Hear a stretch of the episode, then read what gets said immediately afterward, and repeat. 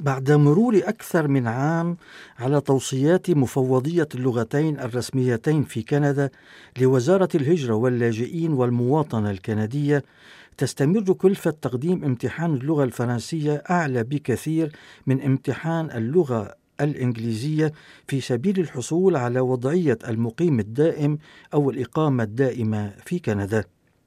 فالهجرة إلى كندا إذا كنت من الناطقين بالفرنسية قد تكون أكثر كلفة على عاتق المهاجر وخاصة فيما يتعلق بالامتحانات الإلزامية للكفاءات اللغوية. ماتيو بولي من أصل فرنسي ومنذ أربع سنوات يمارس مهنة الهندسة في وينزور ويسعى للحصول على وضعية الإقامة الدائمة. وفي سبيل الحصول على هذه الصفة يتوجب على ماتيو بولي أن يثبت للحكومة الكندية أنه متمكن من إحدى اللغتين الرسميتين لكندا أي الإنجليزية والفرنسية.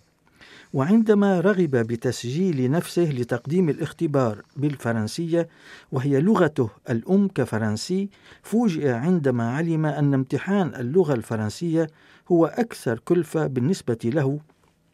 من امتحان اللغة الإنجليزية. وفي الواقع يكلف امتحان اللغة الفرنسية ما يقرب من 440 دولارا بينما يكلف امتحان اللغة الإنجليزية ما بين 265 و 319 دولارا في أونتاريو. ويقول ماتيو بولي معلقا على هذا التفاوت الكبير في الكلفة بين الامتحانين. Enfin, ça semble un peu injuste des fois dans le sens où le, le Canada, enfin, bilingue et après je peux comprendre que l'Ontario est une région anglophone, donc c'est plus difficile de trouver des tests en français, mais ça devrait être un peu plus accessible. هذا غير عادل إذ أنه من المعروف أن كندا بلد ثنائي اللغة أي الفرنسية والإنجليزية وأفهم أن أونتاريو أنجلوفونية ومن الصعب تقديم الامتحان بالفرنسية لكن يجب تحسين سبل الوصول إليه إن امتحان اللغة الفرنسية لا يمكن إجراؤه سوى في تورونتو وأوتاوا وخلال أيام الأسبوع فقط. ماري جويل ليفينيا مديرة التعليم في Alliance Française في تورونتو أي أحد المركزين المخولين بإجراء الامتحانات بالفرنسية في تورونتو تعطي تفسيرها للتفاوت في الكلفة بين الامتحانين فتقول dire que le fait qu'il y ait des évaluateurs sont des profs qu'on a besoin de payer, euh, il y a enregistrement, il y a tout ce qui est là. في الواقع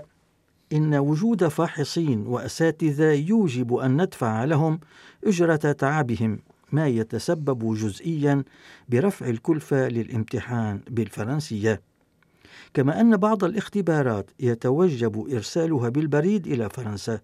للتأكد من مطابقتها واحترامها للمعايير المتعلقة باختبار اللغة الفرنسية المعروف ب TEF يذكر أن المشاكل المتعلقة بهذه الامتحانات ليست حديثة العهد